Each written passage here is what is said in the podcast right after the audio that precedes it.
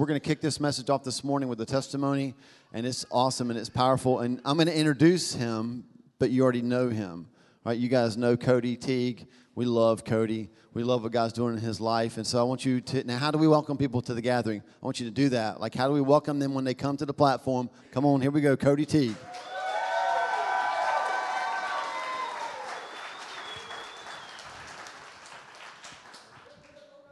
What's up? Good morning. So I'm gonna I want to respect the time, so I'm gonna just jump in this thing, right? Statistics would say that I shouldn't even be up here today. You know, statistics would say that I should be in a rehab somewhere recovering, probably for the fourth or fifth time. You see, for six years of my life, I was an alcoholic. Many of things led up to that, such as a dysfunctional childhood, being molested as a kid, um, let's not forget the family history of addiction and then my own choices. By the age of 18, I was already out on my own, graduated high school, but was determined that I would never be an alcoholic. I would never get a DUI. I would never be anything like my family. Age 21, I get my first DUI. You see, alcohol done something for me, and I was addicted to it because it suppressed the stuff that was on the inside. It drowned out that scared little boy that I had never dealt with the pain. I moved to the beach to get a fresh new start, and I found that no matter where I went, I showed up. Age 22, get my second DUI. This time I had ran off the side of the road and flipped my car five times. Age 23, moved to Albemarle, North Carolina. By then I knew for a fact that no matter where I went, I showed up.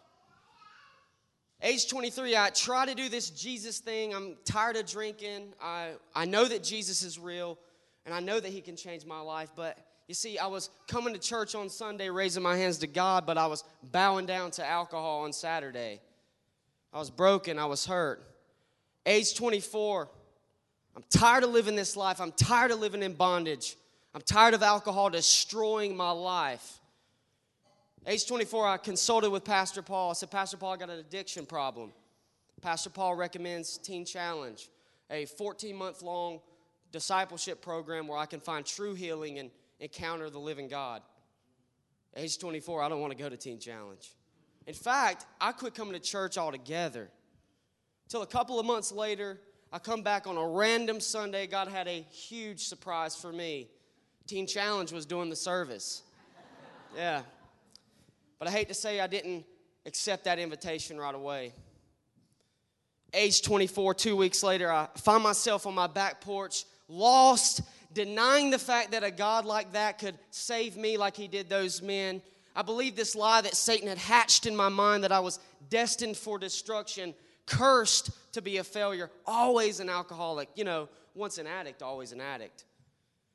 And at the short age of, or the young age of 24, I decided that I would hang myself from a tree. But God. Because at age 24, on April the 28th, 2016, I bit my knee before the cross and I said, God, I'm giving it all to you. I'll go to Teen Challenge, I'll do what you want. And Paul drove me to Teen Challenge. That was a good part of the story, but at age 25, I traded the bottle for the Bible. I learned what it meant to be a disciple. I learned what it meant to be a new creation. The old man died, the new man rise. And at age 26, I walked across the platform at Rehrersburg Teen Challenge in Pennsylvania, and I graduated Teen Challenge. Thank you, thank you. But that's not the best part of the story, you see, because once an addict, always an addict, right? What about the statistics of the world that say that you can't change? You're always going to be a drunk. Because at age 27, April the 28th, 2019, right here on this stage, three years later, I stand before you free, free from the chains of alcohol. Let me tell you something. There is true freedom in Jesus Christ. I don't care what statements or statistics of the world want to say. I know t- today I stand a new creature in Christ. I stand as a statement of His love, His power, and His grace, and I'm on fire for Him. I'm no longer the same. If there's anybody in here that's struggling with addiction, let me tell you something there is freedom in Christ. There was no 12 step method, there was no alternative treatments. It was strictly me and the living God, me encountering the living Christ. It was a relationship. It is a relationship. The new is now. The old is gone and the new has come. You know, my life verse says that I've been crucified with Christ, and I no longer live, but Christ lives in me. The life I live in the body, I live by faith in the Son of God who loved me and gave himself for me. So, thank you for listening. I, am just going to give my life to him.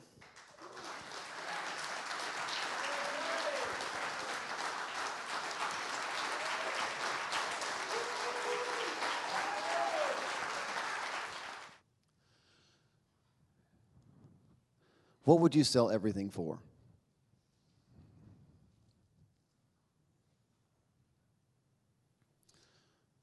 What would be so valuable that you would sell everything, give everything away for? Here's, here's what I would guess I would guess that your list isn't long and it didn't take a long time to think of it. Because when we start to talk about value, the conversation gets weighty, the list gets shorter.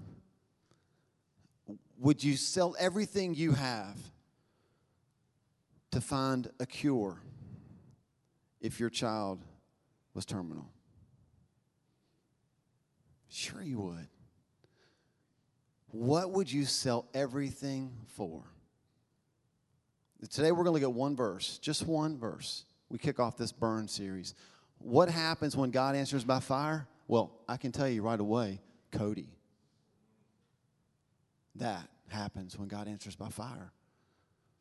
One verse, Matthew chapter 13, verse 44. And here's what we're going to find. In this one verse, Jesus adds something to the list he adds another item to the list of things that we should sell everything for. Matthew 13, 44, here's what it says The kingdom of heaven is like a treasure that a man discovered hidden in a field. In his excitement, he hid it again and sold everything he owned to get enough money to buy the field. Listen, this is not a story about farming or how to get rich quick or why pirates search for buried treasure, right? This is a story about the kingdom. I want to be clear. There is one main character in this story, and the main character is the treasure. A kingdom that's worth everything.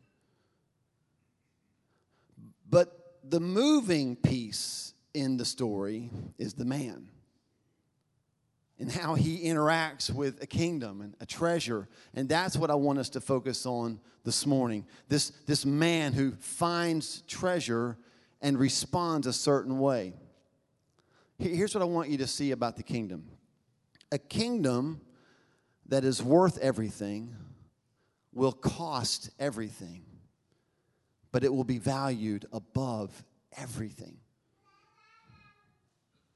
a kingdom that is worth everything will cost us everything, but it will be valued above everything. What I want to make sure that you see in this one verse is that the treasure's weight, the treasure's worth never changes. It doesn't go up and down like the stock market.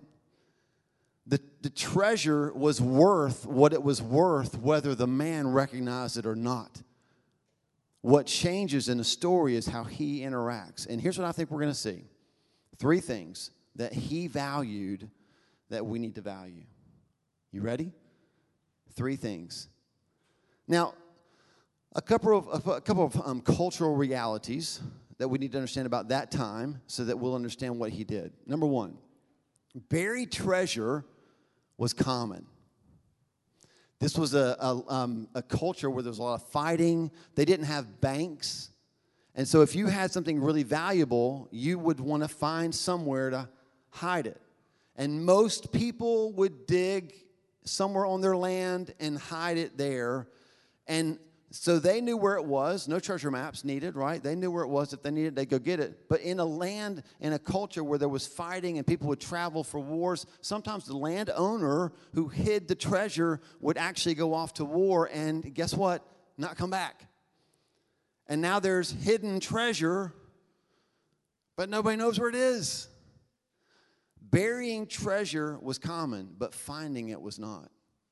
I read one commentator, he said, It was so rare to find buried treasure, it would happen once in a thousand lifetimes. I'm not sure I buy that. That seems like a long time. But I think his point was it wasn't like people were just going out every day and just winning the lottery by finding treasure. It was a rare occurrence when somebody found treasure. What I want you to see is that the treasure was always just below the surface. Can you picture this?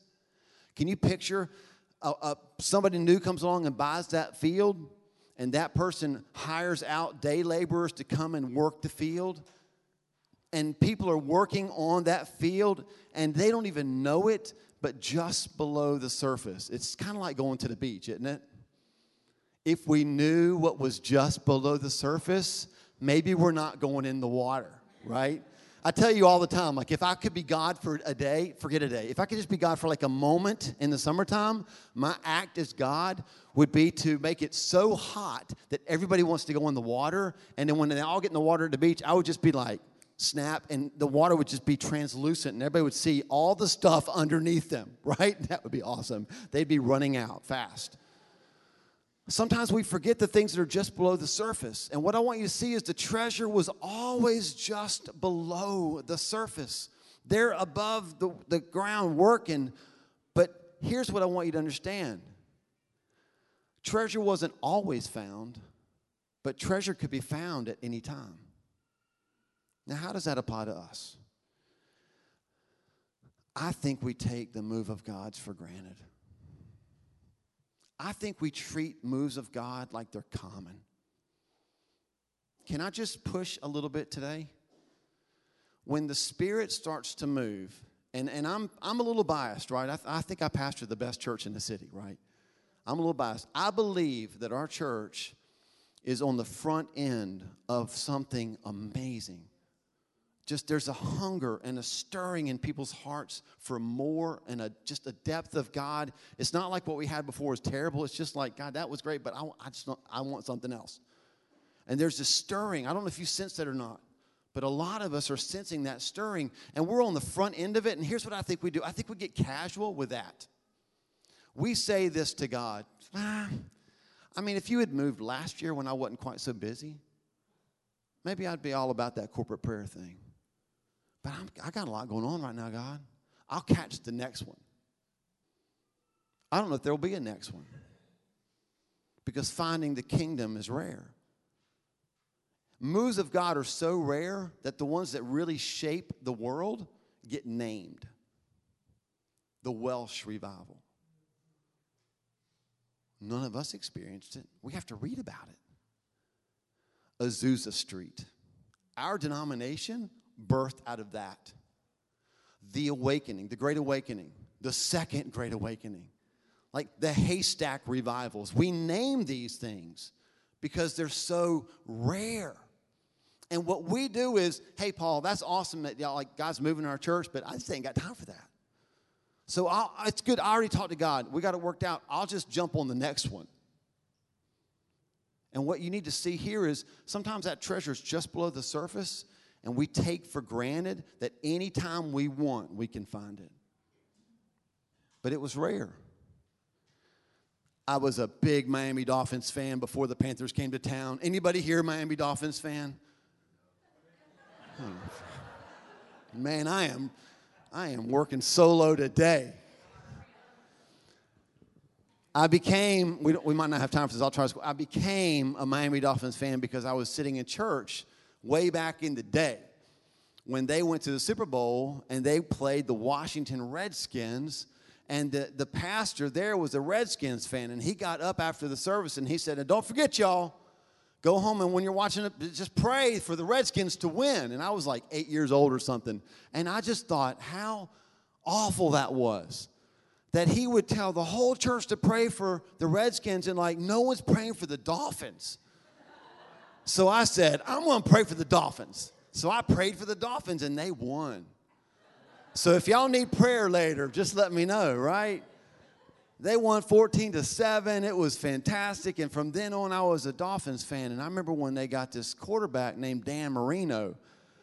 And I know that's old school, but even if you're young, you know the name Dan Marino. He's still got records.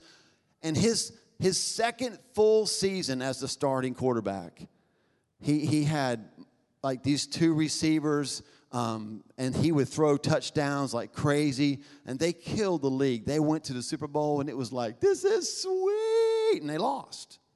They lost the Super Bowl. And here's what Dan Marino said later that he thought after that loss. Well, we'll get back next year. He never got back. He never got back. And he said later in his career, if I had known how hard it is to get to the Super Bowl, I would have enjoyed it more when I was there. Listen, we take the things of God for granted like they happen all the time. And, and I don't want to do that. So here's the takeaway from this we've got to learn how to value the moment. Some Sundays, we sense God more, don't we? Is that honest enough to say? Can I just tell you this? On the Sundays when you sense Him, value the moment. I just don't know if I want to do anything with that today. I'm, I'll come back next Sunday. I'll, I'll, I'll go to the altar then. Yeah, but the next Sunday you might not feel the same way you did. He's a now God. And so we got to learn how to value that moment. Value the moment. Um, anybody here bad at math? Okay, oh, I'm in, so now I'm in good company. Not the Dolphins thing, but the math thing. Okay, I got you. Have you ever, um, oh, math is like tricky. Math is one of those things where it's always the little mistake, isn't it?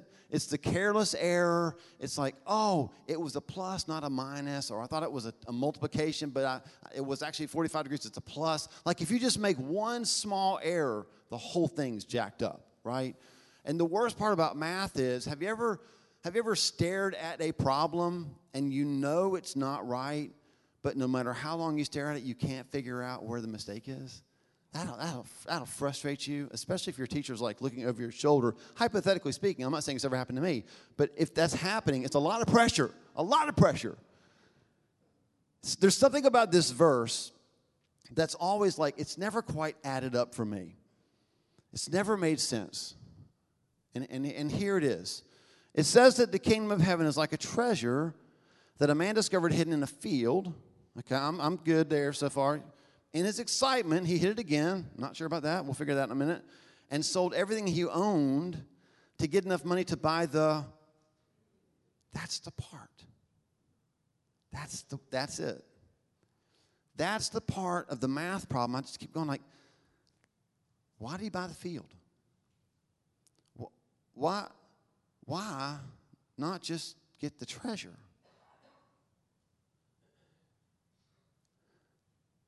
He bought a whole lot of dirt to get the treasure.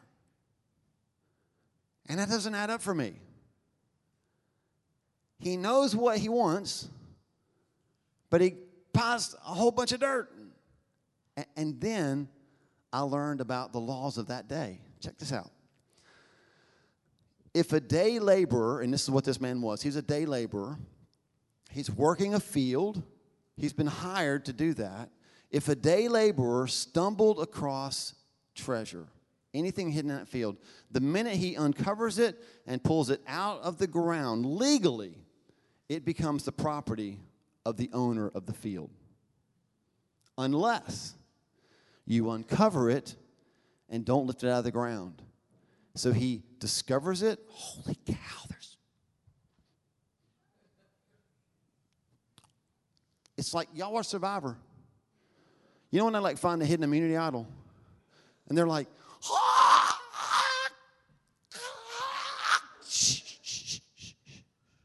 and then they start talking to the camera. I'm like, you don't think the other contestants can see the camera? Hello. It's like the best thing I've ever discovered. Can't tell anybody. So he uncovers it and he says, in his excitement, he hides it, he hides it again, he buries it because he knew the law. And he went and sold everything he had to buy the field so that when he lifted the treasure out, it would be his. Ownership changes everything. How do I know that? Well, I used to drive my dad's cars, and I didn't like them. Something changed about the way I viewed cars. It started back when I started sending $203.11 a month to the bank to pay for the car that they were holding for me. I couldn't find a picture exactly of it, but it was a 1984 Honda Accord hatchback. It was charcoal, not red, and it did have those awesome louvers on the back. It was hot, and it was mine. And guess what I used to do with that car? No, no. Come on, man. I used to wash it. I used to wash it. Guess who told me to? Nobody. I didn't like washing my dad's car. And I didn't wash my dad's car until he said, Wash my car. No one had to tell me to wash that car. No one had to tell me to pull trash out of the inside. If somebody left trash in my car, I'd be like, I'd be like mm, mm, whoa, hold up. I think you forgot something, right? Ownership changes everything. The kingdom of heaven is worth more than the cost of discipleship. It's worth all the dirt. And listen, if you're around people who love Jesus, there's a whole lot of dirt. And the kingdom is worth all that. It's worth the hassle. It's worth whatever we have to purchase to get it. And the thing about the kingdom is, it'll cost us everything we have, and it'll still be worth more than anything we had. Buy the field. What does that mean? It means we have got to value the investment. Listen, I'm not an idiot. I know that it's hard work sometimes to follow Jesus. I know that sometimes there are seasons when we get busy. And we're just like, I just don't know, man, if I can do that. Man, God, it's Wednesday, that prayer thing. Ah. And I'm not trying to beg you to come to prayer. Last thing I want on Wednesday night is a room full of people that don't want to be there. We had a room full of people who wanted to be here Wednesday, and it was phenomenal. But it costs something, doesn't it? I mean, we actually had to stay up late to watch Survivor that night because we had to DVR and watch when we went home. It costs something. There's a bunch of other stuff we could be doing with our time and reading the Bible or praying or ha- having coffee with a Christian friend to encourage them. But we've got to value the investment. Sometimes you have to buy the field to get the treasure. And here's, here's the last one thinking about dirt, right? Not only did this man buy a lot of dirt, but he worked a lot of dirt. He dug through a lot of dirt. It's crazy to me how much dirt there is. Listen to this verse, 2 Corinthians 4 7. I'll read it to you first in the New Living Translation. We now have this light shining in our hearts, and we ourselves are like fragile clay jars. Anybody know what clay comes from? Right.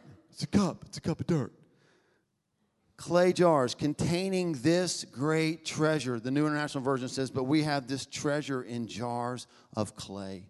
We have this treasure in bodies of dirt.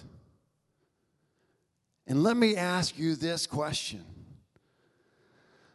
The treasure that this man found would never have been discovered without a process that was ordinary and hard and probably a little bit fruitless.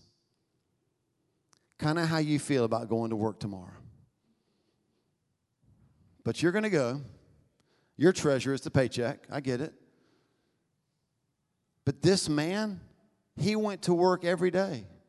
He worked that field every day.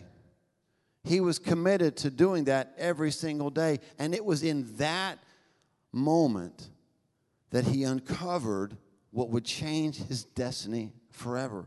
Treasure hunters don't quit. Can I just state the obvious? There's a whole lot of dirt to dig through in our city to find the kingdom. There's a whole lot of dirt to dig through in me to find the kingdom. There's a lot of dirt in this room. And we've got to be willing to dig through the dirt to find the kingdom. Be patient as you seek the kingdom, and be passionate when you find it. Man, what would happen if tomorrow, Monday, you're at Walmart in line? You're the eighth person in line. You're staring at that sign that says they promised to open up another lane if there's three, and you're like, well, that should be two more lanes open. I don't know what's happening right now, but ain't nobody doing nothing. You know what that is? It's called dirt. What if you were willing to dig through that dirt and find the kingdom? What if, as you were in line, you started to dig a little bit and had a little conversation with the people near you, and you suddenly discovered the kingdom? What if today, when you get in the car and you go to lunch, you dig through the dirt and find the kingdom? What if the person who serves you at lunch has a whole lot of dirt in their lives and you're the one that helps them discover the kingdom? You see, you see where we're going with this? It takes a lot of patience to dig through the dirt. But when you find the kingdom, this man, don't miss it. He didn't go, oh man, now I got to go sell stuff. That's not what the Bible says. It says, in his joy, in his excitement, he couldn't get out of there fast enough. I don't know if you, if you realize this or not, but because he left his job, he, he lost his job. That, that's about as all in as you can get, right? Day laborer, finds something, buries it again, can't wipe the grin off his face. He starts walking away, and his boss is like, Whoa, whoa, whoa, whoa, whoa. It's not break time. Where, where are you going? Uh, uh, I got stuff I got to do. Not till I say it's time to go. Uh, I've really, I've really got it. If you walk off this property, you're fired.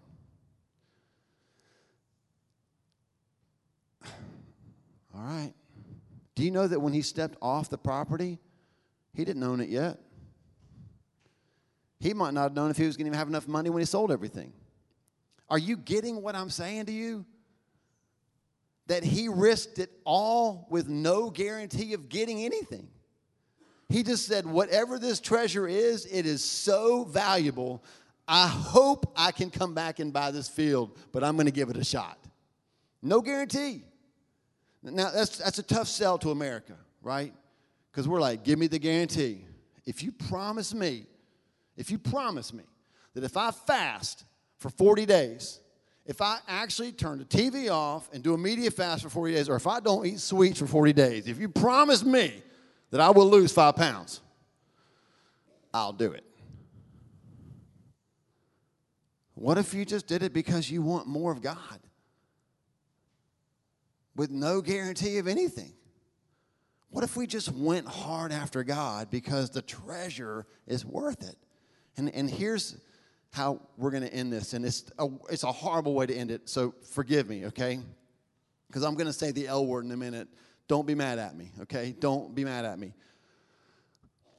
But the minute, the minute anything in the church looks like work, we, we throw the L word out. I, that's legalism. I don't have to do that. I know. We don't have to do any of it we get to choose it. Do you know why? Because a kingdom that is worth everything, we recognize it will cost us everything. Cody, 14 months. I was with him on the porch when I kept telling him, listen, Cody, I'm an old man. And 14 months is nothing compared to your whole life. But he was on the porch as a 24 year old man going, 14 months is a lot of my life. I'm like, I promise you, man, it's going to be worth it. And he's like, I, I don't know. Just, just get in the car, Cody. I'll kidnap you to Teen Challenge. right?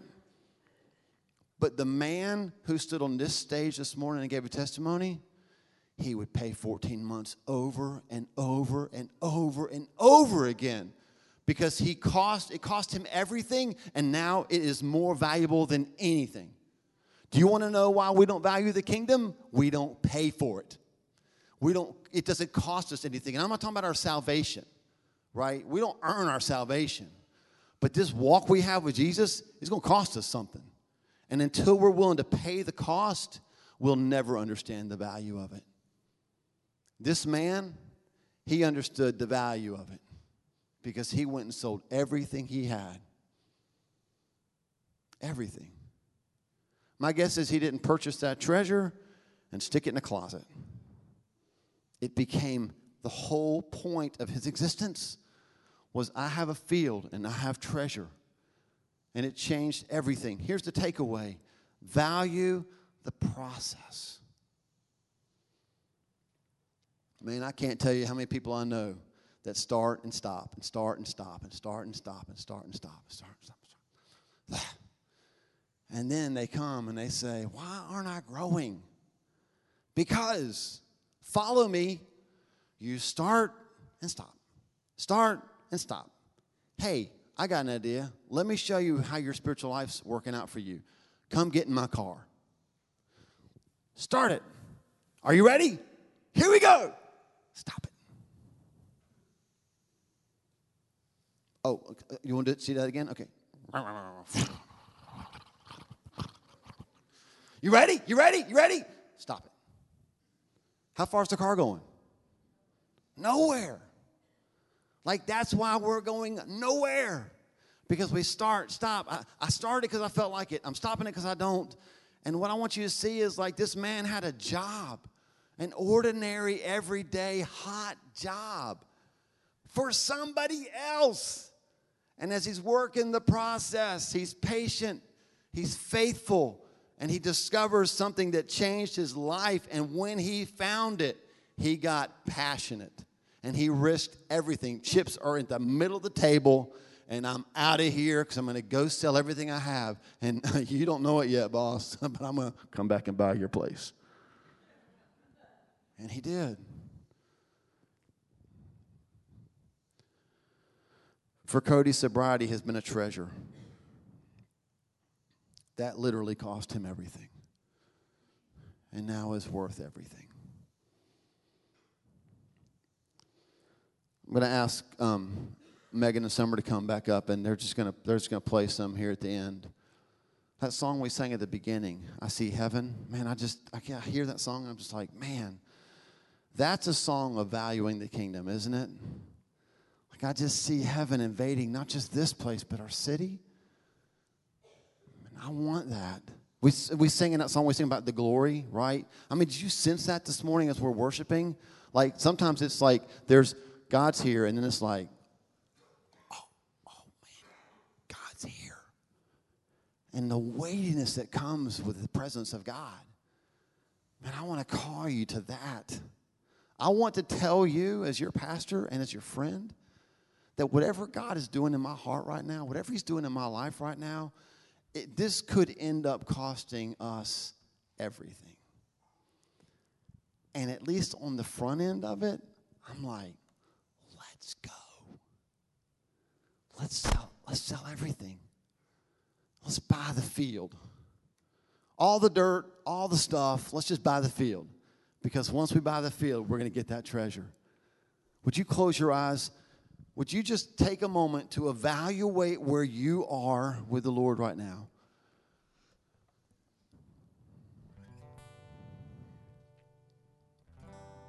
And let me just ask you this question. We started the whole thing with this question What would you sell everything for? And maybe sell everything is too easy because that makes it a financial transaction. What would you give your life for? And is the kingdom in that list?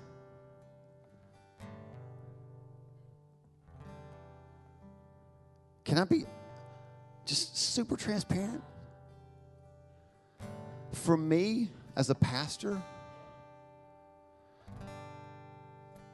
giving everything away for the kingdom could mean that I don't get to pastor the largest church in the city because I'm busy pastoring a church that's becoming disciplers